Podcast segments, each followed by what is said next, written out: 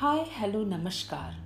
मैं चित्रा रॉय, आप सबकी होस्ट, आसमा के उड़ान के सफ़र में आप सभी का तहे दिल से स्वागत करती हूँ। आज की जो कविता है, जिसे लिखा है अंजलि शर्मा जी ने, जिन्होंने राजकुमारी के शब्दों में अपनी सुदृढ़ उड़ान को हम तक पहुँचाया है। तो चलिए, बिना देर किए हुए आप सबको अंजलि शर्मा जी की कविता सुनाती हूँ। खड़ी क्षितिज को दूर निहारती थी एक राजकुमारी। ढूंढती अपना अस्तित्व, अनुपम विशाल सृष्टि में सारी।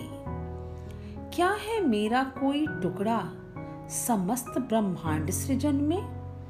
क्यों रहती हूँ मैं बंद सजीले महल भवन में? नहीं स्वीकार मुझे हीरे मोती जड़ी ऊँची दीवारें। सतरंगी आकाश झरोखों से हर क्षण पुकारे। नहीं प्रतीक्षारत, ना मैं चाहूँ सपनों का राजकुंवर। तज पर्दे पहरेदार ओढ़ ली है धूप की चादर। सूरज की प्रचंड अग्नि बुलाए, दुर्गम पर्वत की प्राचीर। मैं रचना चाहूँ नियम क्यों न लिखूं मैं खुद अपनी तकदीर? मैं पद्मिनी, मैं दुर्गा, मैं अन्नपूर्णा, मैं ही कल्याणी। रजिया मैं सावित्री मैं, सीता भी मैं, और मैं ही छत्राणी। जीवन दायनी माँ हूँ मैं, और असुरों की संहारिणी।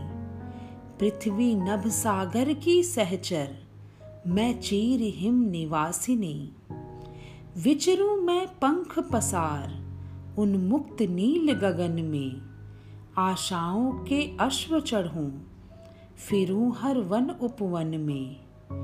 ना रोक सकेगा मुझको अब, कोई रूढ़ी धर्म समाज।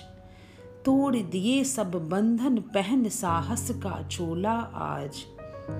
लांघी लक्ष्मण रेखा करने अपनी मिट्टी को नमन मेरा भी अधिकार, मुझको भी, प्यारा मेरा वतन। मैं उम्मीद करती हूँ कि आप सबको ये कविता बहुत पसंद आई होगी। और आप सबका मेरे साथ बने रहने के लिए तहे दिल से धन्यवाद। फिर अगली बार एक नई भावधारा के साथ, एक नई कविता के साथ इसी मंच पर मुलाकात होगी। तब तक अपना बहुत ख्याल रखिए।